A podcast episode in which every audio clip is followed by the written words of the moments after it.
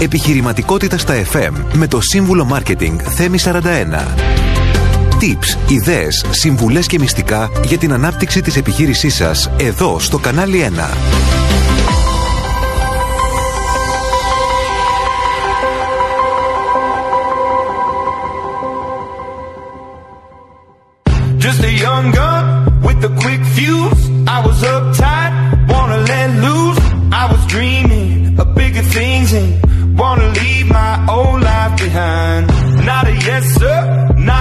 Φίλες και φίλοι, καλησπέρα σας.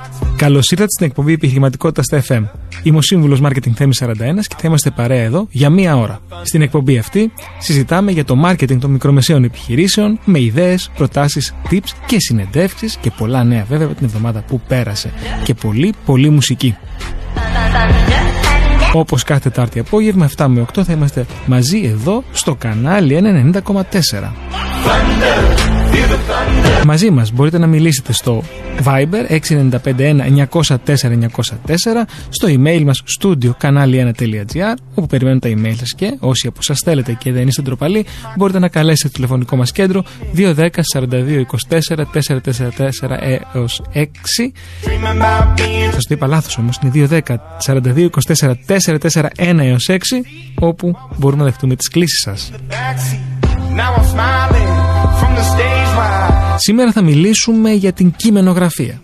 Θα δούμε τι είναι, εάν και πόσο χρήσιμη είναι και θα δούμε αν μπορεί να μας οδηγήσει στην προσέλκυση νέων πελατών. Πριν ξεκινήσω να κάνω μια ιστορική αναδρομή για την κειμενογραφία ίσον διαφήμιση. Διαφήμιση στην Ελλάδα έχουμε ήδη από την αρχόμενη δεκαετία του 1940, 20 μόλις χρόνια μετά το ξέσπασμα του αγώνα του 1821. Και η διαφήμιση αυτή, ρεκλάμα όπως την έλεγαν τότε, απλώνεται σε ολόκληρο τον αθηναϊκό τύπο. Έχουμε μια ομιλία του ιστορικού Μιχαήλ Λάμπρου, όπου έγινε στην αίθουσα του Παρνασσού, που υπάρχει ακόμα και σήμερα στην πλατεία Καρίτσι. Η, ο τίτλος της διάλεξης «Η ρεκλάμα εν Ελλάδη». Ο Λάμπρος, αφού θα αναφερθεί πρώτα στο παλαιότερο διαφημιστικό μέσο, τον Τελάλη, ο οποίος ανακοίνουν τα πάντα, από την καλή ποιότητα του κρέατος και τις νέες προμήθειες των καταστημάτων, μέχρι και τα έκτακτα δρομολόγια των ατμοπλοίων και των τρένων και τα γλέντια βέβαια των αποκριών, ο ίδιος θα δημιουργήσει μια σειρά διαφημίσεων, οι οποίες θα αρχίσουν να δημοσιεύονται σε εφημερίδες από την περίοδο του Όθωνα και θα εκθιάζουν εντυπωσιακά τα προϊόντα και τις υπηρεσίες μέχρι και τον 19ο αιώνα. Η ποικιλία των διαφημίσεων είναι απερίγραπτη. Αναλγητικά για τον πονόδο του. Λουτρά που προσφέρουν κρασί και καφέ. Πολυτελεί άμαξι ψηνοικία. Υπηρέτριες και παραμάνες για όσους έχουν την απαραίτητη περιουσία. Φροντιστήρια για τους μαθητές του γυμνασίου. Έτοιμοι στίχοι για κάθε είδους εορτασμούς και τελετές. Ξενοδοχεία και εστιατόρια. Γραπτομηχανέ. Καταστήματα ρούχων και ιατρικά ιδρύματα. Μια κοινωνία προσπαθεί με κάθε τρόπο να μεταβεί στην φάση της εκβιομηχάνησης. Ο Λάμπρος θα είναι επικριτικός και με τα διάφορα κοινωνικά, τα διάφορα κοινωνικά αναχωρήσεις, αφήξεις, επιδόσεις, γάμοι, χωρίς ναθρήσεις, τα οποία είναι πρόδρομοι του Facebook και του Twitter και τον ενοχλούν λόγω της αυθαιρεσίας, του συναισθη- συναισθηματισμού και του κουτσομπολίστικου χαρακτήρα τους. Και έτσι ξεκίνησαν όλα στην Ελλάδα. Βέβαια, ενορχιστρωτής πίσω από κάθε διαφήμιση είναι ο κειμενογράφος.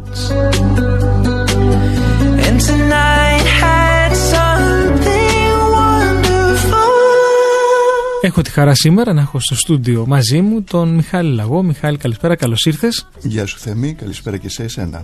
Κειμενογράφος, διαφημιστής, 25 χρόνια παραπάνω από 25 χρόνια εμπειρία στο κομμάτι αυτό. Ξέρω, τα λέω, ξεκίνησες με αγγλική φιλολογία. Ναι, ναι, είμαι σχεδόν σύγχρονος του Μιχάλη του Λάμπρου.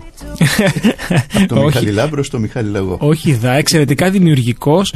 Σκέφτεσαι πανέξυπνα και πολύ έξυπνα concepts και χαίρομαι πάρα πολύ που κάνουμε την κουβέντα αυτή σήμερα γιατί θεωρώ ότι είσαι ο πλέον ειδικός να εξηγήσεις στους ακροατές μας τι είναι η διαφήμιση και κυρίως τι είναι η κειμενογραφία. Σε ευχαριστώ για τα καλά σου λόγια Θέμη. Και μου αρέσει πάρα πολύ το. Έχεις εργαστεί σε πάρα πολλές ε, διαφημιστικές εταιρείες ως creative director. Ε, με αρκετά χρόνια στην BBDO. Σωστά; Μμμ, Πολύ σωστά. Ε, και τώρα πια είσαι ανεξάρτητος και ε, δημιουργείς μόνος. Αλλά μου αρέσει πάρα πολύ το σλόγκαν σου ότι πιστεύεις στο προφανές, που βέβαια δεν είναι προφανές για όλους. Και φυσικά ότι κάθε διαφημιστική κίνηση, που είναι πολύ σωστό, πρέπει να ε, ε, προκαλεί αύξηση στις πωλήσει, να βελτιώνει την εικόνα του brand και να ε, κάνει τον καταναλωτή περήφανο που επιλέγει το συγκεκριμένο brand.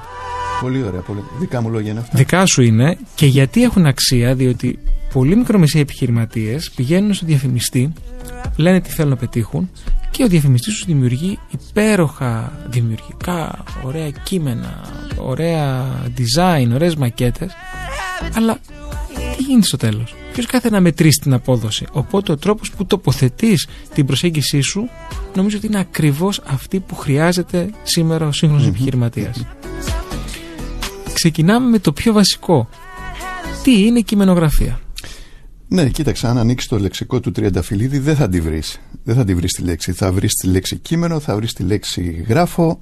Κειμενογραφία δεν θα βρεις, γιατί είναι ας πούμε η απόδοση του copywriting. Κειμενογράφος λέγαμε κάποτε τα προγράμματα έτσι, με τα οποία έγραφες ε, Το ας editing. πούμε τα, ναι, τα- Μμ. т- т- τους διάφορους editors. Αλλά εν πάση περιπτώσει αν θέλουμε να δώσουμε μια απάντηση για το τι είναι η κειμενογραφία είναι η συγγραφή κειμένων που πείθουν είτε για δοκιμή, είτε για αγορά, είτε για δημιουργία εικόνας. Να πω ότι η κειμενογραφία δεν είναι αποκλειστικά και μόνο διαφήμιση. Μπορείς να είσαι κάλλιστα κειμενογράφος πολιτικού. Έτσι υπάρχουν κειμενογράφοι πολιτικών, τους οποίους δεν τους ξέρουμε, που έχουν γράψει όμως ιστορία οι ατάκες τους ε, παγκόσμια. Να θυμίσω το Ich bin ein Berliner Α. του Κέννεντι το 1960. Επειδή δεν νομίζω ότι τα έγραφε ο Κέννεντι, κάποιος κειμενογράφος το είχε πει. Ή το ε, Bring down this wall, Mr. Gorbachev, έτσι, του, του Reagan. ναι. Προφανώς και αυτό κάποιος ε, κειμενογράφος ε, το Είναι έχει διαφορετική η δημιουργήσει. κειμενογραφία για τους πολιτικούς από Είναι. ότι η διαφορετική κειμενογραφία για τους πολιτικούς ε, του πολιτικού λόγου από την εμπορική κειμενογραφία αν μπορώ να κάνω το διαχωρισμό αυτόν. Εντάξει, το τελικό αποτέλεσμα δεν απέχει. Αν ε, για τον μεν ε, ο στόχος είναι οι πωλήσεις και για τον δε η ψήφη, ε, δεν απέχει. Ότι είναι διαφορετική πουλάς. ο σύφος, πάλι πουλάς, ότι είναι διαφορετική ο σύφος είναι και θέλει, δηλαδή δεν μπορείς πολύ εύκολα α, να μεταπηδήσεις ας πούμε από την εμπορική κειμενογραφία στην ε, πολιτικη Πρέπει να έχεις, είναι καλό να έχεις ένα background, είτε στο ένα είτε στο άλλο. Αλλά πρέπει να έχεις και ταλέντο φυσικά. Ε, ε, μας έχει έρθει ένα μήνυμα στο Viber, λέει γνωστή η φωνή σου. Για να είναι γνωστή η φωνή σου πρέπει να πούμε και κάτι ακόμα. Έκανε- Ότι σε έχουμε ακούσει πολλές φορές σε διαφημιστικά σποτς ως φωνή. Είσαι η φωνή των ε, τηλεοπτικών και ραδιοφωνικών σποτς. Ναι, δεν είμαι η φωνή των τηλεοπτικών και ραδιοφωνικών σποτς, αλλά αυτό έχει τη, την εξήγησή του, επειδή επί πολλά χρόνια παρουσίαζα σε πελάτες και τα παρουσίαζα με πάθος, ε, με στόμφο. Πουλούσες λοιπόν. Ν- Ναι, και μου λέγανε, ωραία, θέλουμε έναν εκφωνητή να τα λέει όπως εσύ. Εγώ τους εξηγούσα ότι, παιδιά, εγώ δεν είμαι εκφωνητής, θα σας συστήσω εκφωνητές. Μέχρι που στο τέλος κουράστηκα και άρχισα να κάνω και εκφωνήσεις. Η αλήθεια είναι ότι όταν το γράφεις, αν αποκτ- και έχεις ε, μια φωνή συμπαθητική, ας πούμε, μια συμπαθητική βάση φωνής, και έχεις μέσα σου και λίγο καλό χρονισμό, δηλαδή να είσαι λίγο μετρονόμος, μπορείς, ε, μπορείς να το αποδώσεις, γιατί ξέρεις, γράφοντάς το, πού πρέπει να δοθεί Ναι, αλλά η εσύ έμφαση. μιλάς και διαφραγματικά, βγαίνει η φωνή εύκολα. Εντάξει, δεν είναι, θέλει και τεχνική έτσι. Ε, Δεν είναι τα τόσο μαθαίνεις απλό. στο στούντιο, αλλά σίγουρα δεν είναι, δεν είναι το, το βασικό και το πρώτο μου επάγγελμα. Σίγουρα έτσι, μην όχι. τρελαθούμε. Να θυμίσω και στους υπόλοιπους ακροατές, Viber μηνύματα 695-1904, email στο στούντιο παπάκι κανάλι1.gr, όπου περιμένουμε τα email σας και αυτή τη φορά θα πω σωστά το νούμερο του τηλεφωνικού μας κέντρου 210-42-24-441 έως 6. Πάμε σε μια μουσική ανάσα και επιστρέφουμε. Fuck you, any mom, any sister, any job, any broke ass car, and that's shit you call art. Fuck you, any friends that I'll never see again. Everybody but your dog, you can all fuck off. I swear I meant to mean the best when it ended. Even tried you started shit. Now you're texting all my friends, asking questions. They never even liked you in the first place. Dated a girl that I hate for the attention.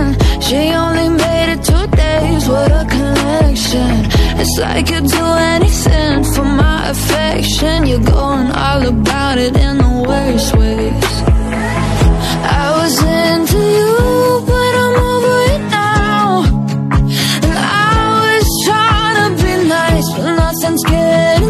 So let me spell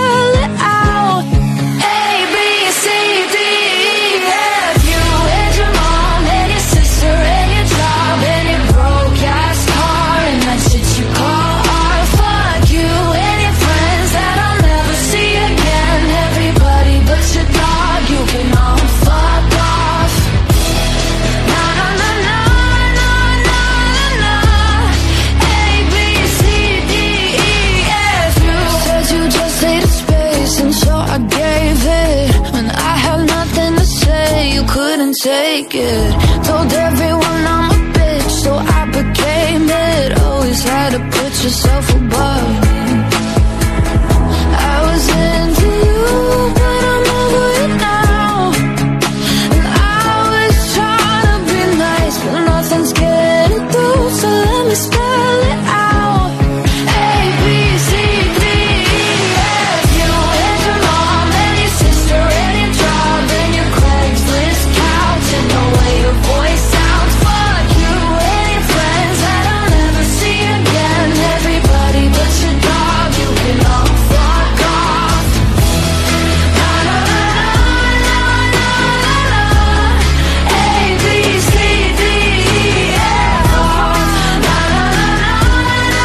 Επιστρέφουμε στο στούντιο.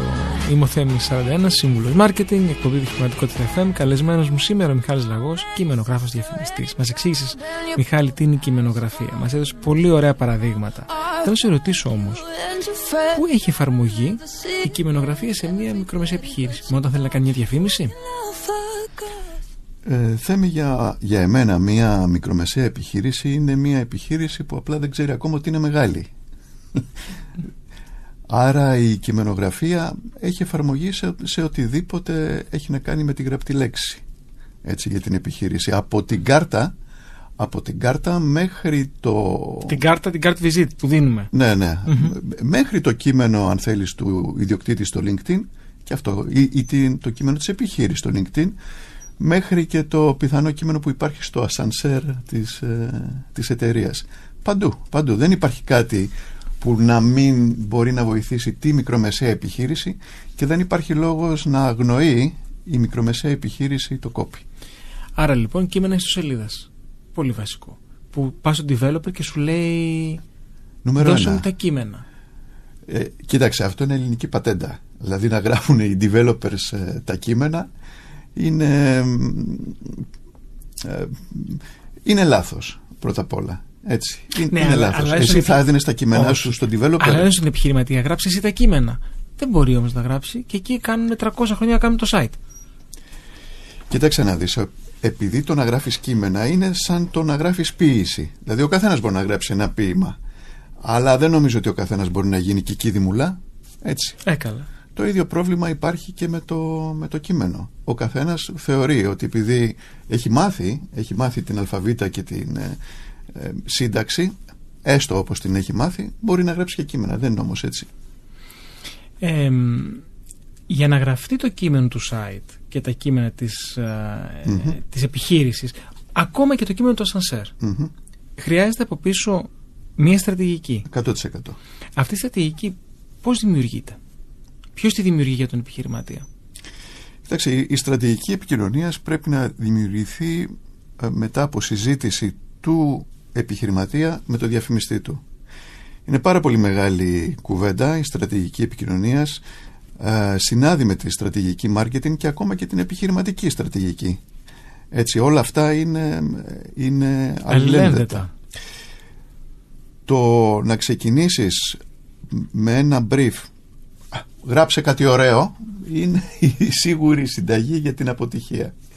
Νομίζω ότι αν είσαι μικρομεσαίος επιχειρηματίας αυτό που και, και θέλεις και θέλεις να κάνεις ε, όχι μόνο κειμενογραφία αλλά τη δουλειά σου σωστά το πρώτο βήμα είναι να βρεις έναν, ε, ένα καλό σύμβουλο marketing Μμμ. και μετά από τη στρατηγική marketing να πας σε έναν άνθρωπο της επικοινωνίας έτσι για να σου κάνει το, το επόμενο βήμα Το επόμενο βήμα. που είναι η συγγραφή κειμένων και όχι μόνο. Ε, επιστρέφω στην ερώτηση. Ε, στην αρχική ερώτηση ότι μας βοηθάει ο κειμενογράφος να γράψουμε οποιοδήποτε κείμενο αφορά στην επιχείρησή Ναι, μας. ναι. Γιατί πρέπει να είναι εξειδικευμένος αυτός και δεν μπορεί να είναι, ας πούμε, η ξαδέρφη μας, η οποία έχει τελειώσει ελληνική φιλολογία, όχι ότι έχει κάτι ελληνική φιλολογία, ε, και είναι φιλόλογος. Και, και ξέρει να γράφει. Ναι, για πολλούς λόγους. Ο πρώτος είναι ότι Ή- ο, ή- ο εξειδικευμένος... ή- Ναι, Σαν δημοσιογράφο. Ναι, ο καθένας θα, θα μεταφέρει, αν θέλεις, ε, τα πιστεύω του, τα ταμπού του, τα προβλήματά Μμμ. του στο κείμενο της επιχείρησης. Όμως το θέμα δεν είναι να κάνεις εσύ το κομμάτι σου σε εισαγωγικά. Το θέμα είναι να γράψει η επιχείρηση τα κείμενά της. Ο κειμενογράφος έχει αυτό το καλό. είναι αποστασιοποιημένος και δεν θα σου δώσει για παράδειγμα μια πολιτική χρειά που θα σου έδινε ο δημοσιογράφος. Έτσι, στα, που, που δεν τη θέλεις κιόλας στα κείμενα της επιχείρησης. Η ανιψιά σου η φιλόλογος θα τα κάνει τεράστια. Γιατί προφανώς δεν καταλαβαίνει ή δεν, δεν γνωρίζει η κοπέλα ότι στις μέρες μας τα, τα πολλά κείμενα δεν τα διαβάζει κανείς. Και το κυριότερο από όλα, ο κειμενογράφος, έχοντας την εμπειρία εκατοντάδων επιχειρηματιών και έχοντας δουλέψει σχεδόν σε όλους τους κλάδους, καταλαβαίνει ποιες είναι οι ανάγκες του εκάστοτε επιχειρηματία και ποια είναι η στρατηγική και σε πολλές περιπτώσεις ποιο είναι το σωστό tone of voice. Αν έχεις δηλαδή πανάκριβα ελβετικά ρολόγια, δεν θα έχεις το ίδιο tone of voice με παιδικά παιχνίδια. Πες μας και το tone of voice όμως για να καταλάβουν και οι ακροατές. Το ύφος. Το tone of voice είναι το, το ύφος.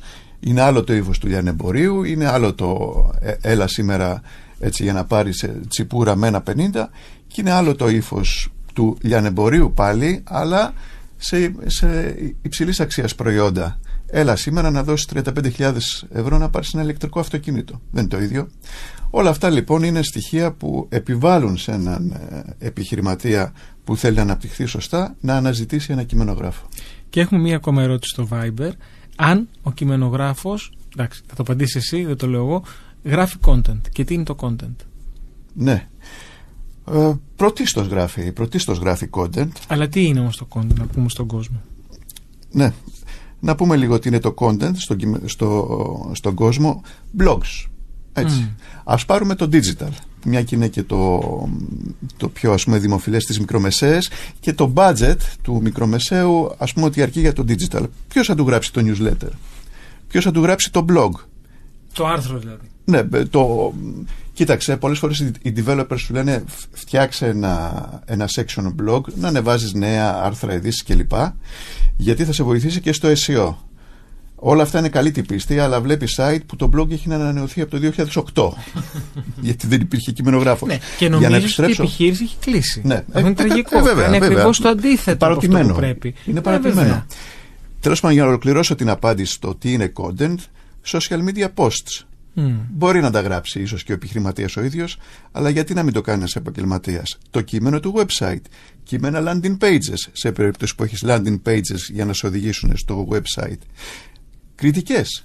Κριτικές, ας πούμε, που μπορούν να ανέβουν σε, σε διάφορα site κριτικών. Ε, podcasts. Τις περιγραφές στο e-shop σου. Μμ. Αν έχεις ε, για παράδειγμα μ, παιχνίδια που είπαμε πριν δεν θα θέλεις ε, μια όμορφη περιγραφή στο κάθε παιχνιδάκι podcasts αν ποτέ κάνεις και όλα αυτά είναι μόνο στο digital αν κάνεις ραδιοφωνικό ποιος θα το γράψει; Μιλάμε για πολύ μεγάλο εύρος, έτσι. είναι ανεξάντλητο το, το ευρώ σου Και με αφορμή την ερώτηση του ακροατή μας, λένε, λένε ακόμα, content is the king. Είναι, ναι ναι ναι περισσότερο από ποτέ είναι βασιλιάς. Είναι. Και περισσότερο από ποτέ. Γιατί τώρα που το content είναι, ε, γίνεται πια generated τόσο εύκολα, στα αγγλικά ιδίως, δηλαδή Μμμ. πια με το, με το γνωστό chat GTP, έτσι μπορείς να κάνεις ε, ε, content ε, εξαιρετικό. Θα έρθει και στα ελληνικά κάποια στιγμή που δεν υστερεί σε τίποτα γραμματικά, συντακτικά, νοηματικά. Ε, εκεί όμως θέλει το, το κάτι παραπάνω, αν θέλεις, του κειμενογράφου. Αυτό θέλω να σου πω. Θεωρείς ότι απειλείται η δουλειά και το επάγγελμα του κειμενογράφου, του δημοσιογράφου, του συγγραφέα με το chat ε, GTP, δηλαδή την ε, τεχνητή νοημοσύνη; Ναι, ναι, του κακού. Του κακού απειλείται. Γιατί ο κακός κειμενογράφος, ε, δημοσιογράφος, κακός συγγραφέας, ε, δεν θα έχει, δεν, δεν θα μπορεί να, να δώσει κάτι παραπάνω από αυτό που ήδη δίνει το chat GTP. Πώς θα μπορούσαν οι ακροατές μας, επιχειρηματίες, να καταλάβουν έναν κακό από έναν καλό κειμενογράφο; Είπες αυτό το κάτι. Τι είναι αυτό το κάτι που θα δώσει σε ένα κείμενο. που πρέπει να έχει ο κειμενογράφος για να δώσει ένα κείμενο το οποίο πραγματικά θα έχει ένα twist. Κάτι διαφορετικό; Ναι, ε, εντάξει, τώρα κοίταξε να δεις, ε, τώρα δεν θέλω να, να μιλήσω για συναδέλφους με τον όρο καλός και κακός, θεωρώ ότι Ναι, ίσως όλοι είναι είναι, κακός στο, ο- στο χώρο γιατί κάτι έχουν Πώς- κάνει. Ωραία. Πώς θα Κάτι- ξεχωρίσει κάποιος λοιπόν, να το κάνουμε έτσι; Κοίταξε, το μυστικό για κείμενα που ξεχωρίζουν. Για εμένα το, το νούμερο ένα είναι να είναι σχετικά με το brand. Σχετικά με το brand. Δηλαδή, αν έχεις μια αλυσίδα κομμωτηρίων, για παράδειγμα, έτσι, προσπάθησε να συνδέσεις τα κείμενα, τα κείμενά σου με τη δική σου ορολογία. αν π.χ. σπονσοράρεις μια ομάδα από κορίτσια, ξέρω εγώ, το, το ναό περάματος, που πήραν ένα κύπελο, κάνε ένα, ένα μήνυμα έτσι μέσα από το δικό σου προϊόν. Δώσε μια κουπ για την κούπα. Έτσι, κά- κάτι τέτοιο. Ωραίο. δηλα- ε, τέτοια πράγματα. Δηλαδή αν μπορέσεις να το συσχετίσεις με το brand το κείμενό σου είσαι 50% there. Μπορεί και παραπάνω. Βέβαια, εκτός από το, από το την τεχνητή νοημοσύνη, το chat GPT, έχουμε και, το, έχουμε και την αύξηση των βίντεος. Βλέπουμε πια όλες οι λογικές και στρατηγικές του marketing, αλλά και αυτό που ζητάνε οι χρήστες του, του ίντερνετ είναι audiovisual. Βλέπουμε λοιπόν μία αύξηση στο branded entertainment. Ε, πώς μπορούμε να περάσουμε τα μηνύματά μας για την επιχείρησή μας μέσα από έναν διασκεδαστικό τρόπο. Μέσα σε αυτό είναι και το TikTok και, και, και όλα τα υπόλοιπα, αλλά με βασιλιά το YouTube με μια διαφορετική προσέγγιση και φιλοσοφία. Θεωρείς ότι απειλούνται τα κείμενα, το, το, το, το, το, όχι πρωτόγονο, το, η βασική πηγή που είναι ένα άρθρο απειλείται τώρα με την αύξηση την, ε, των βίντεο. όχι όχι το αντίθετο ωφελείται ωφελείται γιατί αναγκάζει τον αρθρογράφο να κάνει το άρθρο του καλύτερο σου θυμίζω ότι πριν πριν έρθει το, το ίντερνετ στην εποχή των εφημερίδων ε, κάπως έπρεπε να γεμίζουν ε, τα άρθρα και ως εκ τούτου ήταν συνήθως πρησμένα ήταν ε, τεράστια Ναι, ναι, ναι. ναι. τερατώδη 5.000 λέξεις. ναι, ε, οκ μια και είπες για λέξεις κάπου ο, ο Τολστόι πληρωνόταν με τη λέξη το 19ο αιώνα γι' αυτό τα βιβλία του είχαν 800 Μπροστά ο σελίδες. άνθρωπος. λοιπόν. Αλλά θέλω να σου πω ότι όταν το attention span καλώς και κακώς έχει μειωθεί δεν μπορεί το άρθρο σου να πλατιάζει. Πώς τραβάμε την προσοχή κάποιου εννοείς. Ναι, ναι. Δεν μπορεί το άρθρο σου να πλατιάζει, άρα α, μάλλον καλό είναι. Μάλλον καλό είναι για το, για το content. Έθιξε στο θέμα της αμοιβή τώρα, πολύ ωραίο θέμα. Ο κειμενογράφος πληρώνεται με την λέξη, με το project, με τη σχέση με τον πελάτη, με τη διάθεση. Με τη λέξη πληρώνονται συνήθως οι μεταφραστές. Έτσι, τώρα ο κειμενογράφος είναι λίγο δύσκολο να, να πληρωθεί με τη λέξη και μ, δεν θα το συνιστούσα κιόλας γιατί δεν υπάρχει λόγος. Ειδικά στις μέρες μας ε, τα κείμενα τείνουν να μικραίνουν. Δεν είναι πια σεντόνια, είναι κεντήματα. Ο κειμενογράφος πληρώνεται ανάλογα με το project. Αν δηλαδή ζητηθούν κάποια σλόγκαν έχουν μια χρέωση α. Αν ζητηθεί ένα τηλεοπτικό σποτ, ένα σενάριο τηλεοπτικό σποτ, έχει μια χρέωση άλλη. Υπάρχει τιμοκατάλογος, δεν υπάρχει κάποιο, δεν υπάρχει κάποιο σύλλογος Α, δεν έχετε συλλογικό. κειμενογράφων Οκ. έτσι, που τουλάχιστον από όσο ξέρω που ορίζει τιμές ΑΒΓ σε αντίθεση με τους εκφωνητές που έχουν ε, έτσι σύλλογο και έχουν μήνυμου αμοιβή εκφωνητή. Και σύμβουλοι έχουμε. Α, ναι, έχετε σύλλογο; Ε, προτινόμενοι. Α, μάλιστα. Έχουμε το σύνδεσμό μας, αλλά είναι προτινόμενοι οι αμοιβές μας. Α, μάλιστα. Και ουσιαστικά η- η αγορά ρυθμίζει, αν θέλεις, ε, τις αμοιβές και σε κάποιες περιπτώσεις και το budget ε, του πελάτη. Δηλαδή, αν πρόκειται για έναν μικρομεσαίο, αλλά που αμ, έχει διολυστήσει προς το μικρός, εντάξει, εκεί είτε θα ζητήσεις και εσύ κάποια πιο μικρή αμοιβή, είτε θα του πεις ότι ακόμα δεν είσαι σε φάση να τον αναλάβεις.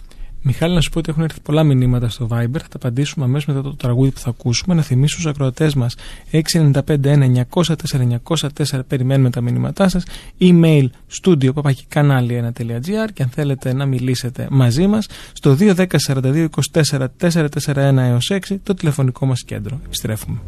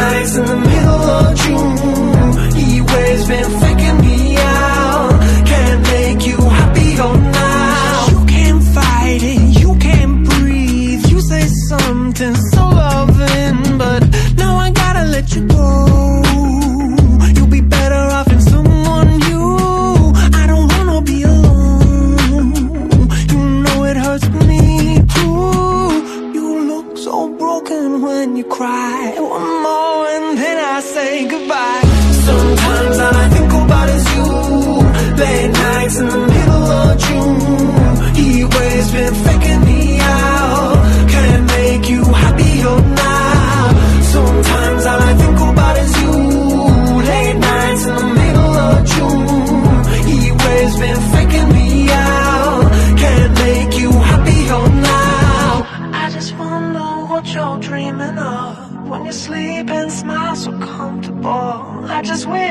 I could give you that bad look that's perfectly unsaid. Sometimes all I think about is you.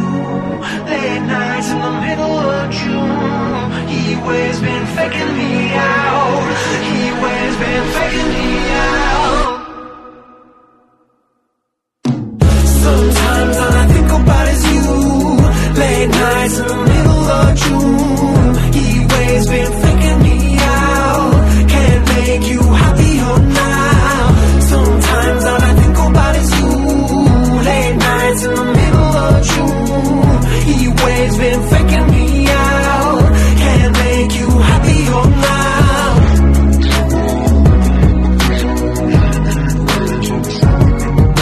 Επιχειρηματικότητα στο FM, είμαι ο σύμβουλος Marketing Theme 41, μαζί μου εδώ στο στούντιο, στο κανάλι 1 ε, του Πειραιά, ο Μιχάλης Λαγός, διαφημιστής κειμενογράφος και συζητάμε για την κειμενογραφία. Τι είναι και πώς μπορεί να βοηθήσει και να ωφελήσει μια ε, μικρομεσαία επιχείρηση. Και θέλω να δούμε λίγο τις ερωτήσεις που έχουμε στο Viber. Ε, θέλουμε εδώ μυστικά για κείμενα που ξεχωρίζουν. Ναι, ναι, τοποθετήθηκα έτσι πριν, το, πριν το διάλειμμα στο ε, ότι το νούμερο ένα μυστικό είναι να το συσχετίζεις με το brand σου. Ωραία.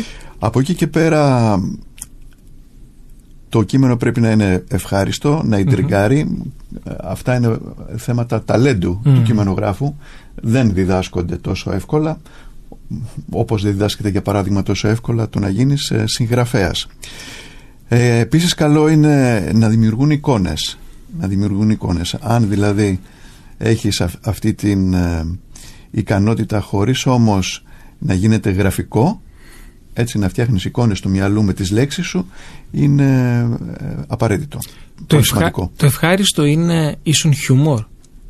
Και χιούμορ ναι ή όχι; Το χιούμορ είναι ένα από τα όπλα στη φαρέτρα του κειμενογράφου. Δεν είναι πανάκια. Δεν είναι one size fits all. Σας ευχαριστώ για την ερώτηση, γιατί υπήρχε μια παρεξήγηση κάποτε στην ελληνική διαφήμιση ότι τα πάντα έπρεπε να μπουν μέσα από το φίλτρο του χιούμορ. Δηλαδή, αν δεν έκανες το νέο put the code down, δεν έκανες διαφήμιση. Το πρόβλημα με το χιούμορ είναι ότι δυστυχώς έχει ημερομηνία λήξης και δεν ε, προσφέρεται για να χτίσεις μια εικόνα μιας μάρκας ε, μακροπρόθεσμη. Σε έξι μήνες ήθελες ένα άλλο put the code down. Άρα το χιούμορ είναι ένα στοιχείο, κάνει το κείμενο και τη διαφήμιση ε, ευχάριστη, αλλά υπάρχουν πολλοί τρόποι για να γίνει ένα κείμενο ευχάριστο. Ε, με τη αφορμή την ερώτηση του ακροατή μας, κείμενα που ξεχωρίζουν, και όλοι τα θέλουμε αυτά, αλλά γιατί έχει γίνει τόσο δύσκολο να ξεχωρίσουν τα κείμενα σήμερα, Λόγω της υπερπληροφόρησης. Το καλό πάντα ξεχωρίζει. Το πρόβλημα είναι ότι υπάρχει υπερπροσφορά. Υπάρχει πληθώρα κειμένου, υπάρχει ε, τόσο μεγάλη προσφορά, υπάρχουν τόσες χιλιάδες πηγές κειμένου που ακόμα και στατιστικά είναι σχετικά δύσκολο να πέσει ένα καλό κείμενο. Αν όμως πέσει ένα καλό κείμενο υπάρχουν πολλές πιθανότητες να το κάνεις ε, bookmark έτσι, και, να, και να αρχίσεις μια σχέση με ε, το brand που έγραψε αυτό το καλό κείμενο. Που βέβαια θα οδηγήσει σε αυτά τα οποία θέλουμε. Ναι, Πωλήσει, σχέση, επαληψιμότητα και εικόνα. και εικόνα φυσικά. Ε, άλλη μια ε, ερώτηση από το Viber, η οποία είναι και πολύ συγκεκριμένη. Ο ακροατής μας θέλει τα πέντε, που απα- τα, τα πέντε πράγματα που απαγορεύονται στα κείμενα. Τα πέντε don'ts. Πέντε; Ε, πέντε γράφει, αλλά πες μας όσα θες. Εκατό δεν επιτρέπεται. Όχι, άμα προς τα πάνω θα χαρεί κιόλας. Ωραία, κοίταξε. Πέντε, πέντε don'ts στα κείμενα, α, εν πάση περιπτώσει, όπως μου έρχονται στο μυαλό, ένα, ένα τεράστιο don't είναι να μην προσβάλλει. Μμμ. Δε- Δηλαδή δε- δεν υπάρχει περίπτωση, δεν, δεν είναι σωστό, δεν είναι ηθικό α, ν- να γράφει κείμενα ένα brand που προσβάλλουν. Πρέπει πάντα να θυμόμαστε ότι το brand είναι καλεσμένος στη ζωή του καταναλωτή και όπως σαν καλεσμένος ποτέ δεν θα προσέβαλε στον οικοδεσπότη σου, έτσι και τα κείμενά σου ποτέ δεν πρέπει να προσβάλλουν. Δεν πρέπει να προκαλούν. Εγώ δύο. Θέλω να βάλω μία Α, ανατελεία οκ. εδώ πριν συνεχίσεις, γιατί νομίζω ότι είναι πάρα πολύ δύσκολο πλέον το κείμενο σου σήμερα να μην προσβάλλει. Ε, ζούμε στην εποχή του political correct. Εδώ είδαμε τον πρόεδρο των ΗΠΑ να αγκαλιάζει μια, τρα- μια ηθοποιό και θεωρήθηκε Τη Λονγκόρια, ναι. τη Λονγκόρια ότι μπορεί να είναι ε, σεξουαλική παρενόχληση. Κοίταξε, Ε, τώρα ανοίξει ένα τεράστιο τι θέμα. τολμάς να μιλήσεις. Ναι, ένα τεράστιο θέμα που απαιτεί μια εκπομπή από μόνη, Μμμ. από μόνη του αυτό το θέμα που είμαι στη διάθεσή σου να το κάνω. Γιατί, ενδιαφέρει. Γιατί πραγματικά το να μιλήσεις. Ε, γιατί δεν μπορούμε πια στη διαφήμιση να πούμε αυτά που κάποτε λέγαμε; Δηλαδή υπάρχουν διαφημίσεις που τώρα, όπως και ταινίες. Τις τρεις χάρητε, εγώ τις βλέπω πολλές φορές καμιά φορά στο YouTube. Λένε πράγματα μέσα που πλέον δεν μπορείς να τα πεις. Ωραία, ε- είναι, ας την κάνουμε μια άλλη φορά αυτή τη συζήτηση Ωραία. γιατί μπορεί να μας έπαιρνε τουλάχιστον Εντάξει. δύο ώρες ε, και, και σίγουρα Ωραία. θα, Άρα- θα, πολλων- θα πολλώναμε το ακροατήριό μας. Πάντως ε, για να επιστρέψουμε στα Πάμε, πέντε πάμε don'ts, στο νούμερο 2. Λοιπόν, το νούμερο δύο είναι ε, να μην προκαλείς. Να μην προκαλείς έτσι με τον, με, τον, με τον οποιοδήποτε τρόπο. Για παράδειγμα, ε, το είπα και πριν, μην κάνεις ποτέ πολιτική τοποθέτηση μέσα από, από ένα διαφημιστικό κείμενο. Έτσι. Μονοπολιτικά ή και θρησκευτικά, σεξουαλικά, Και, ε, ομαδικά, Τα παδικά. πάντα, τα πάντα, τα πάντα. Δεν βλέπεις τι έγινε θέμη μου με, το, με την Budweiser, με την Budweiser στην Αμερική που ε, ε, έχασε μερίδιο α, τουλάχιστον 10% επειδή αποφάσισε, α, επειδή αποφάσισε να προκαλέσει λίγο βάζοντας μια αμφιλεγόμενη προσωπικότητα ε, ε, έναν τύπο που είναι τρανς, δεν είναι τρανς, κανείς δεν ξέρει μμ. να διαφημίσει μπύρα. Μμ. Λοιπόν, αυτό έχει ως αποτέλεσμα ε, να επαναστατήσει η μισή Αμερική και οι πωλήσεις της Budweiser φυσικά να καταβαραθρωθούν. Βέβαια, Η marketeer, πήρε- Ναι. η marketing manager ε, έφυγε. Εκπαραθυρώθηκε Ναι. αλλά οι πωλήσεις δεν έχουν ανέβει ακόμα. Δεν είχε λόγο, δεν είχε λόγο η, Bud- η Budweiser να προκαλέσει. Και δεν είχε λόγο, αλλά πρόσεξε, η, η γενιά Z, μια και θίγει στο θέμα, οι σημερινοί 25 κατά ένα 67% βάσει τελευταίας έρευνας που έχει γίνει, ε, δηλώνουν ουδετερότητα στο φάσμα αρσενικού θηλυκού. Δεν τους ενδιαφέρει. Και γίνεται Αλλά όμως ποιος με τους πίνει την boomers πύρα και τους όμως; Xers. Αλλά ποιος πίνει την πύρα όμως; Ναι, δηλαδή, τι- πρώτα απ' όλα αποκλείεται να είναι 67% α, και, Η Z. Η γενιά η Z. Z και στα δύο φύλλα. Δηλαδή θεωρώ ότι θα είναι περισσότερο στο, στις γυναίκες. Από εκεί και πέρα οι boomers είναι ακόμα ανάμεσά μας. Οι Xers Και πίνουν πύρα. έτσι, και πίνουν μπύρα. Η Generation X το ίδιο και οι Millennials. Πίνουν, θα πίναν, δεν μπορούν να πίνουν. Πίνουν. Ναι, σωστό. Άρα α, η- για να ολοκληρώσουμε πάντως δεν σε έχω τρί- αφήσει, κάθε ένα που λες πετάγομαι. Με ένα συγχωρείς. τρίτο ντόν, ένα τρίτο Σταματώ. ντόν είναι να μην είναι βαρετά. Αυτό για μένα είναι, είναι σαν πληγή του Φαραώ το, βαρα, το βαρετό κείμενο. Το οποίο φαντάσου ένα κείμενο θέμη, το οποίο είναι σωστό, έχει αρχή, μέση, τέλος, υποκείμενο, ρήμα, αντικείμενο, αλλά είναι βαρετό. Μεγάλο έγκλημα και κρίμα κιόλας γιατί πετάει τα λεφτά του ο πελάτης. Ένα άλλο ντόν είναι να είναι πολύ τεχνικό. Μμμ. Δεν θες ας πούμε να είναι το κείμενό σου τόσο τεχνικό που να, να χαθεί η μαγεία έτσι να πες ότι έχεις ένα αυτοκίνητο να, να επικοινωνήσεις δεν χρειάζεται να αναλωθείς στους, ε, στους ρήπους και στο τι έχει μέσα το καρμπυρατέρ Μμμ. και ένα πέμπτο αντ- μια Τα και είπες πιάσαμε τα πέντε. ναι, Ε, άρα ικανοποιούμε τον ακροατή μας. ναι, ένα, ένα πέμπτο είναι να είναι για μένα να έχει μια ψευτοεπιστημονικότητα Μμ. Δηλαδή να είναι γραμμένο από κάποιον που δεν την ξέρει και τόσο καλά τη, τη γλώσσα και επειδή δεν την ξέρει προσπαθεί να χρησιμοποιήσει βαρύγδουπες, ε, βαρύγδουπες λέξεις, βαρύγδουπες εκφράσεις και το αποτέλεσμα είναι κάπως πομπώδες. Ναι. Έτσι. Αυτά. Οκ. Ας Οπότε θα- ξεκινήσει ο ακροατής με αυτά Και- και, βλέπουμε. Και μία ακόμα ερώτηση, ε, γράφει εδώ, το γράφει, θα το διαβάσω πως το γράφει, αλλά θα το φτιάξω εγώ τώρα λίγο. Λέει, όλοι τα ίδια γράφετε. Θέλω να σε ρωτήσω λοιπόν. Όχι, όχι, Υπάρχει διαφωνώ, αγαπητέ περιθώριο ε, δημιουργίας νέων κειμένων, πρωτογενούς περιεχομένου; Υπάρχει Παρθενογέννησης. παρθενογέννηση. Όχι. Παρθενογένεση. Νομίζω ότι αυτό εννοεί εδώ ο ακροατής μας. Όχι, παρθενογένεση δεν υπάρχει, αλλά πρέπει. Ευχαριστώ τον ακροατή γιατί μου δίνει την ευκαιρία να, να μιλήσω για μία, αν θέλεις, φιλοσοφία που έχω και ένα τρόπο γραφής, ο οποίος λέει ότι ε, δεν έχει σημασία, ε, δεν είναι δυνατόν κιόλας να προσπαθείς να εφεύρεις κάτι καινούριο. Αυτό που έχει σημασία και αυτό που πρέπει κάθε κειμενογράφος και κάθε διαφημιστής να πετυχαίνει είναι να κάνει το οικείο φρέσκο. Αυτό που το ξέρεις τόσο καλά να στο δώσει από μία αγωνία που δεν το έχεις ξαναδεί. Αυτό είναι έτσι, το, η απάντηση στο όλοι τα ίδια γράφεται. Και ε, είναι ε, και πολύ ωραίο. Και με αυτό πάμε σε μια μουσική ανάσα και επιστρέφουμε.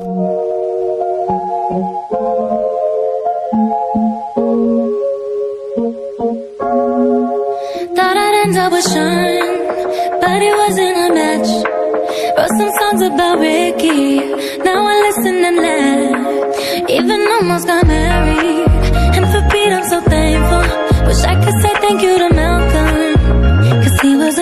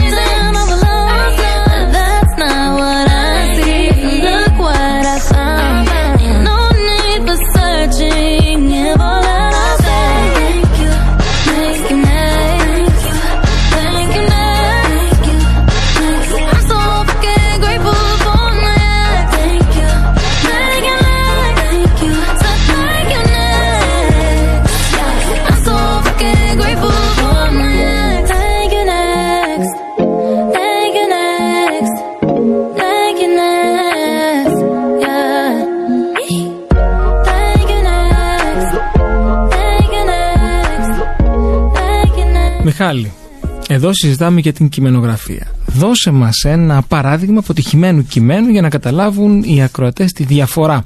Ε, έχεις κάτι να μας διαβάσεις 4-5 γραμμές ή να σκεφτείς ή από το ίντερνετ να βρεις κάτι; Ναι, ναι. Ε, αυτό που μου έχει κάνει εντύπωση αγαπητέ Θέμη είναι το πόσο άσχημα είναι γραμμένα τα κείμενα στα ελληνικά sites. Μμ. Πέραν από το ότι πολλά ε, κείμενα sites βρίθουν ορθογραφικών λαθών που εντάξει για μένα προσωπικά ε, είναι κάτι που με ενοχλεί υπάρχει τεράστιο θέμα αν θέλεις ε, κακής ε, αντίληψης συγγραφής κειμένων. Να- Ας σου διαβάσω, μια και είμαστε εδώ πέρα, θα σου διαβάσω ένα κείμενο online, έτσι. Θα σου διαβάσω, να σου διαβάσω ένα κακό Μμμ. και ένα που θεωρώ καλό. Μπράβο, να κάνουμε και τη Έτσι. σύγκριση και να Λοιπόν, καταλάβουν οι ακροατές ωραία. μας. Ε, και θα σου πω γιατί είναι κακό. Λοιπόν, ε, χωρίς να πούμε το όνομα της, ε, της εταιρείας, διαβάζω εδώ πέρα και μου είχε κάνει εντύπωση μάλιστα, γι' αυτό το είχα συγκρατήσει. Πρέπει να σου πω ότι κάποτε έκανα ένα αρχείο με, με λάθη, με κειμενογραφικά λάθη site. Ήταν τόσα πολλά που στο Έλα. τέλος δεν είχε νόημα. Και ακούγεται πολύ ενδιαφέρον. Όχι καθόλου. Πάμε λοιπόν να πούμε για την εταιρεία. Λέει το κείμενο, η X δημιουργήθηκε για να αποτελέσει την εναλλακτική λύση στο χώρο του X με γνώμονα την υψηλή πιστοποιημένη ποιότητα και τις βαθιές ειλικρινείς σχέσεις με τους πελάτες και τους συνεργάτες. Είναι μια νέα αντίληψη εταιρεία που φέρει όμως την εμπειρία του ιδρυτή και των στελεχών της. Βερμπαλισμός δηλαδή. Μμμ. Δηλαδή, τι- τυποποιημένα Too much. κείμενα, Too much βερμπαλισμός. Και χαθήκαμε. Ναι. Η ΕΚ σήμερα, έχοντας ξεπεράσει με επιτυχία την παραγωγή 100.000 μονάδων και με κεντρικό μήνυμα δημιουργούμε σχέσεις, βλέπει το μέλλον μαζί με τους συνεργάτες της και προχωρά δυναμικά στη νέα αγορά που διαμορφώνεται. Το ίδιο είναι αυτό. Είναι η συνέχεια του προηγουμένου. Η συνέχεια. Ναι. Τίποτα. Δηλαδή. Δεν Εντάξει, καταλάβαμε τίποτα. Τι- δεν καταλάβαμε τίποτα. Πήραμε μια γενική αίσθηση ότι η ΕΚ, ας πούμε, είναι, είναι μια. Ε, μεγάλη έτσι. μια αυτό, μεγάλη ναι. εταιρεία και ένας τεράστιος βερμπαλισμός που είναι και εκτός εποχής. Μμμ. Έτσι, δεν είμαστε πια στην εποχή που η επιχείρηση ήταν ψηλά και ο καταναλωτής ήταν το ανθρωπάκι. Τώρα ο καταναλωτής είναι ο βασιλιάς. Η ΕΚΣ θα έπρεπε να είναι ταπεινή και να μας μιλάει και για το ανθρακικό της αποτύπωμα. Επι- Επιπλέον. Πω, πω. Και ένα καλό; Ωραία. Θα σου διαβάσω ένα, ένα α, κείμενο για το ξενοδοχείο, για ένα ξενοδοχείο στην Ήδρα. Μπορώ να πω το όνομά του ή θεωρείται διαφήμιση; Ε, στην Ήδρα, πες. Ήδρα, μας ακούν στην Ήδρα. Όχι. Αν- Μην το πεις. Ωραία, δεν θα πω το όνομά του. Ναι. Λοιπόν, από το 1934 στο ξενοδοχείο μας η μία γενιά διαδέχεται την άλλη κρατώντας πάντα απαράλλαχτη τη φιλοσοφία του ιδρυτή. Οικογενειακό κλίμα, αισθητική, αυθεντικότητα. Αξίες που εδώ και σχεδόν έναν αιώνα πηγαίνουν την εμπειρία της σπιτικής φιλοξενίας ένα βήμα παραπέρα. Σήμερα η πέμπτη γενιά σας περιμένει για να σας φιλοξενήσει στο ξενοδοχείο μας με το ίδιο πάθος και ενθουσιασμό της πρώτης. Ταξιδέψατε από μακριά, καλώς ήλθατε σπίτι σας. Πω. Πολύ ωραίο. Πάρα πολύ ωραίο. Έχεις το γράψει; Π- Είναι ένα πάρα πολύ ωραίο κείμενο. Ένα... είναι πάρα πολύ ωραίο. Μπράβο. Νομίζω ότι έτσι δώσαμε στους ακροατές να καταλάβουν τη διαφορά ενός καλού ενός κακού κειμένου, ενός κειμένου που έχει επιμεληθεί ένας κειμενογράφος, γιατί κάποιος το έχει επιμεληθεί αυτό δεν Ναι, ναι, ναι. ε, και το άλλο που δεν ξέρω ποιος το έχει γράψει. Ε, ε, μιλήσαμε κατά τη διάρκεια της σημερινής ε, εκπομπής για διάφορες γενιές. Έχουμε αναφερθεί ξανά στην εκπομπή αυτή τι συμβολίζει και τι προσφέρει κάθε γενιά. Ε, θα μας δώσεις ε, μια κατεύθυνση στο πώς ποιο είναι το ύφος γραφής που ταιριάζει στους millennials και ποιο το ύφος γραφής που ταιριάζει στη γενιά Z και αν θες και άλλες γενιές. Ωραία, ωραία. Ε, κοίταξε να δεις, άμα ξεκινήσουμε από τους παλιότερους, τους ε, baby, τους boomers, τους boomers και τη γενιά X, που άλλ- άλλωστε είναι και 50 χρόνων plus, εδώ θέλεις ένα ύφος, καλύτερα να μιλάς στο δεύτερο ελληνικό. Δηλαδή, ε, οδηγήστε σήμερα το αυτοκίνητο του αύριο. Από εκεί και πέρα, στους, άμα πας στους, στους millennials και ειδικά στους επομένους, στους ε, Z, Μμμ. Z δεν είναι; Z μετά, ναι, Ναι. μιλάνε Z. Ε, Και μετά Α. Εκεί το. Ναι, το καλό είναι στους Α θα έχει ενδιαφέρον να δούμε πώς θα μιλήσουμε. Απλά για να σε πολλά κάνω μια χρόνια. επανάληψη, είναι, οι millennials είναι ο σημερινός 40 Ναι, ναι. ε, η γενιά Z είναι οι 25 Ναι. και η Α είναι η μικρή, ακόμα κάτω των Μικρή, ε, ναι, 10, 15. 10 Ναι, χρονών ναι. εκεί και τα λοιπά. Και γιατί τους χωρίζουμε σε γενιές, γιατί οι άνθρωποι που έχουν γεννηθεί την ίδια περίοδο έχουν ζήσει οι ίδιες καταστάσεις σε πολιτικό, οικονομικό, κοινωνικό επίπεδο, άρα έχουν διαμορφώσει και παρόμοιες στάσεις και αντιλήψεις στον τρόπο με τον οποίο καταναλώνουν. Άρα, ε, χωρίζοντας εμείς το marketing ε, τους ανθρώπους σε γενιές, μπορούμε να μιλήσουμε στη γλώσσα που καλύτερα καταλαβαίνουν. Έτσι. Και μιλάμε πάντα για, τις, ε, για τη Δυτική Ευρώπη, έτσι, για, για χώρες του πρώτου κόσμου. Δ- Δηλαδή δεν είναι... Δεν νομίζω ότι ας πούμε στη Σαουδική Αραβία είναι ακριβώς το ίδιο. Δεν είναι ακριβώς το ίδιο, όχι. Εντάξει, ε, ε, εκεί- ίσως στην Αφρική να μην είναι ακριβώς το ίδιο. Στη Σαουδική Αραβία θα μπορούσε. Α πούμε, οι millennials, ένα πράγμα που τους χαρακτηρίζει είναι η πρώτη γενιά η οποία γεννήθηκε, μεγάλωσε και ενηλικιώθηκε στην ψηφιακή εποχή. Προέκταση του χεριού τους ήταν το κινητό τηλέφωνο. Ναι, έχεις δίκιο. Στην Αφρική αυτό θα ήταν λίγο δύσκολο να, Ακριβώς. να, να υπάρχει. Ναι. Ε, μ, απλά σε, σε χώρες όπως είπες ε, Middle East μπαίνει έντονο και το στοιχείο το θρησκευτικό και της ε, προσέγγισης που έχουν στις ελευθερίες και στον τρόπο που, που ζουν γενικότερα. Πάντως, όσον αφορά την ερώτηση σου, εγώ γενικά θα συμβούλευα τον επιχειρηματία να μιλάει στους millennials και, δ- και πέρα σε ένα α, one-on-one basis, περισσότερο στο δεύτερο ενικό πρόσωπο, δηλαδή έχεις αυτό, κάνει εκείνο, να είναι ε, ιδιαίτερα ευαισθητοποιημένος σε θέματα περιβάλλοντος και οικολογικής ευαισθησίας, κάτι που ξεχνάνε πάρα πολλές μικρομεσαίες επιχειρήσεις, έτσι, κακώς, Α, και δεν μπορείς να φανταστείς πόσο πολύ, πόση σημασία έχει για τον millennial και ειδικά για τον ε, Zetter έτσι το, το θέμα του, της, της οικολογίας του πλανήτη. Μμ. Αν ρωτούσαμε τον ηχολήπτη μας που από ό,τι βλέπω είναι Zetter, έτσι ποια είναι η γνώμη του, είμαι σίγουρος ότι θα μας έλεγε έτσι, ο- ότι η οικολογική ευαισθησία είναι πάρα πολύ σημαντική.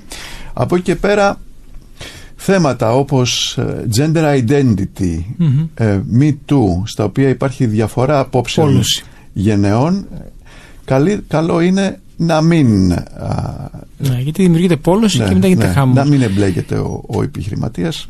Σε λίγες μέρες ψηφίζουμε. Χωρίς να αναφερθούμε σε πολιτικά πρόσωπα, γιατί δεν επιτρέπεται λόγω των ερχόμενων εκλογών σε τόσο σύντομο χρονικό διάστημα.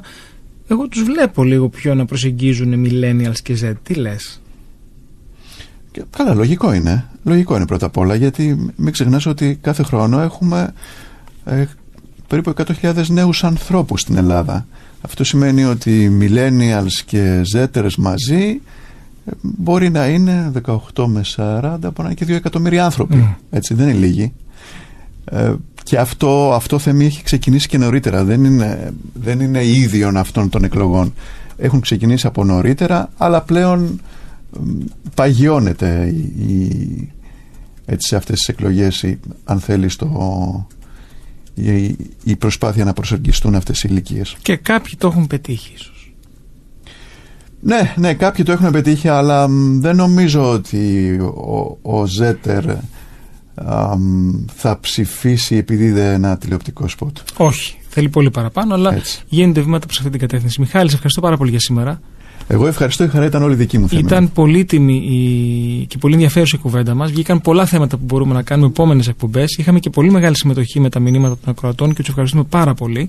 Φίλες και φίλοι, η εκπομπή Επιχειρηματικότητας στα FM έφτασε στο τέλος της. Είμαι ο σύμβουλος Marketing Θέμης 41 και για μία ώρα ήμασταν εδώ μαζί στο κανάλι 90,4 με τη μοναδική ραδιοφωνική εκπομπή στην Ελλάδα για το marketing και την επιχειρηματικότητα των μικρομεσαίων επιχειρήσεων. Στον ήχο ήταν ο Φώτης Αϊτάς, τον οποίο και ευχαριστώ πολύ. Τηλεφωνικό κέντρο Γιώργος Καρίδης. Ένα μεγάλο ευχαριστώ στους χορηγούς επικοινωνίας που επι- επικοινωνούν κάθε εβδομάδα την εκπομπή μας στο επιχειρηματικό κοινό. επιχειρό.gr, startup.gr και περιοδικό franchise business. Εμείς τα λέμε και τηλεοπτικά. Κάθε Σάββατο και Κυριακή στο One Channel 12.30 το μεσημέρι. Το θέμα αυτής της εβδομάδας πολύ ενδιαφέρον και είμαι σίγουρο ότι δεν το έχετε παρακολουθήσει. Αυτοσχεδιασμός. Μια μυστική δεξιότητα πωλήσεων. Ακολουθεί σύντομο δελτίο ειδήσεων και μετά μουσική, οπότε παραμείνετε εδώ κοντά μας. Εμείς ανανεώνουμε το ραντεβού μας για την επόμενη Τετάρτη στις 7 το απόγευμα. Μέχρι τότε να είστε καλά και πάντοτε επιχειρηματική δρα- επιχειρηματικά δραστήριοι. Καλό σας βράδυ. Ήταν η εκπομπή Επιχειρηματικότητα στα FM με το σύμβουλο Μάρκετινγκ Θέμη 41. Η εκπομπή δεν περιέχει συμβουλές για επενδύσεις ή σίγουρο κέρδος. Ο σκοπός της εκπομπής είναι η ενημέρωση και εκπαίδευση των ακροατών σε θέματα επιχειρηματικότητας. Κάθε επιχείρηση είναι διαφορετική και απαιτεί εξειδικευμένη προσέγγιση.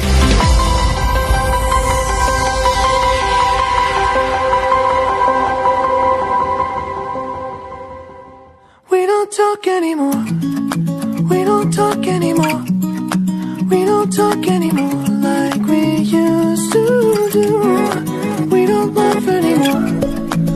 was all of it for? Ooh, we don't talk anymore like we used to do. I just heard you found the one you've been looking. You've been looking for. I wish I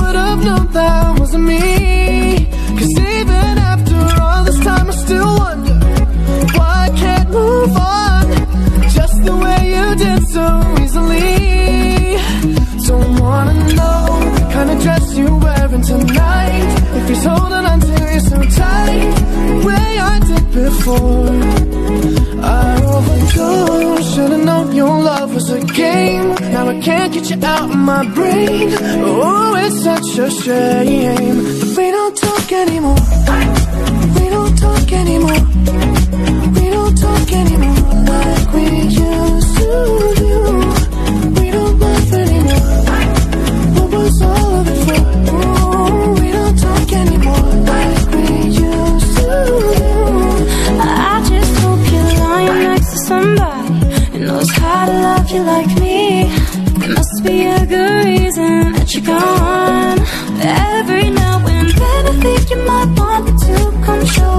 your door, but I'm just too afraid that I'll be wrong.